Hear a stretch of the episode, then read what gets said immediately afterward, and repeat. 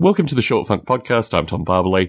I was listening to an African American activist being interviewed recently, and he noted that the Turner Diaries, the novel called The Turner Diaries, had impacted so much of US culture that it was required reading. And once you read it, you would have a profound understanding of how many people in positions of power, in particular law enforcement, had clearly read and embodied the Turner Diaries.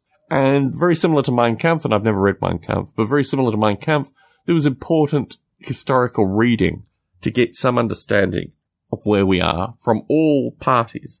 This was a very profound thought to me. I'm aware of the Turner Diaries. I've never read the Turner Diaries, but they struck me historically as the kind of text where there was no benefit in actually reading them. Understanding that they were there in some intellectual sense and that some people might have utilized them Timothy McVeigh is always the pronounced example, but I actually think they're probably considerably more well read.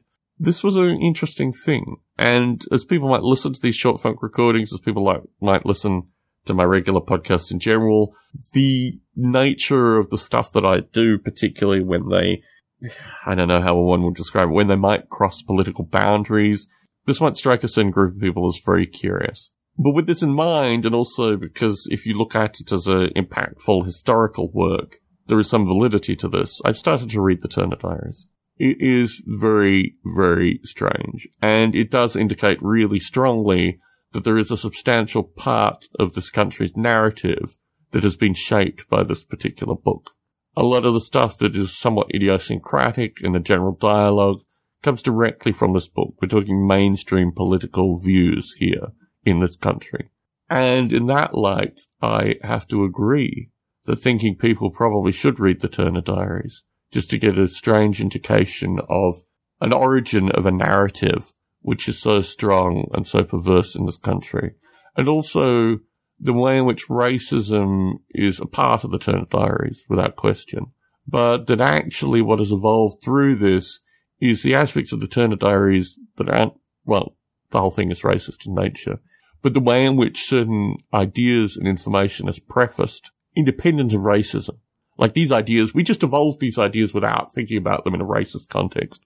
The Turner Diary seems to indicate very strongly that this has had an impact on a lot. What I find particularly curious, particularly looking at Field of Chaos as a book that I wrote when I was, I don't know, 15, 17, is that it reads like aspects of the Turner Diaries. A lot of the metaphysics, a lot of the I don't know, approaches to describing a repressive government while explicitly not connected with the stuff that's talked about in the Turner Diaries. The language is very similar. This was a 15 year old boy in Australia who'd never had any access to this thing. Somehow this thing, this description associated with living in a repressive state exists perhaps independently of particular political perspectives. But it is very curious the way that this means of addressing a repressive state in many people, I guess, is so heavily affected by the Turner Diaries. It's really been a very interesting process. I haven't finished them. I'm going to finish them. It's interesting traveling through international borders with such a book, but we'll work through that somehow. It's a fascinating thing to do.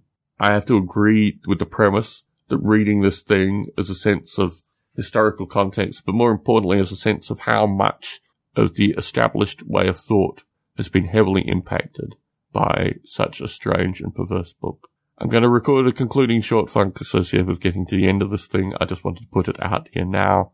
Very curious, very worthwhile in some really strange and profound way. Tom Barbalet in San Jose, signing out.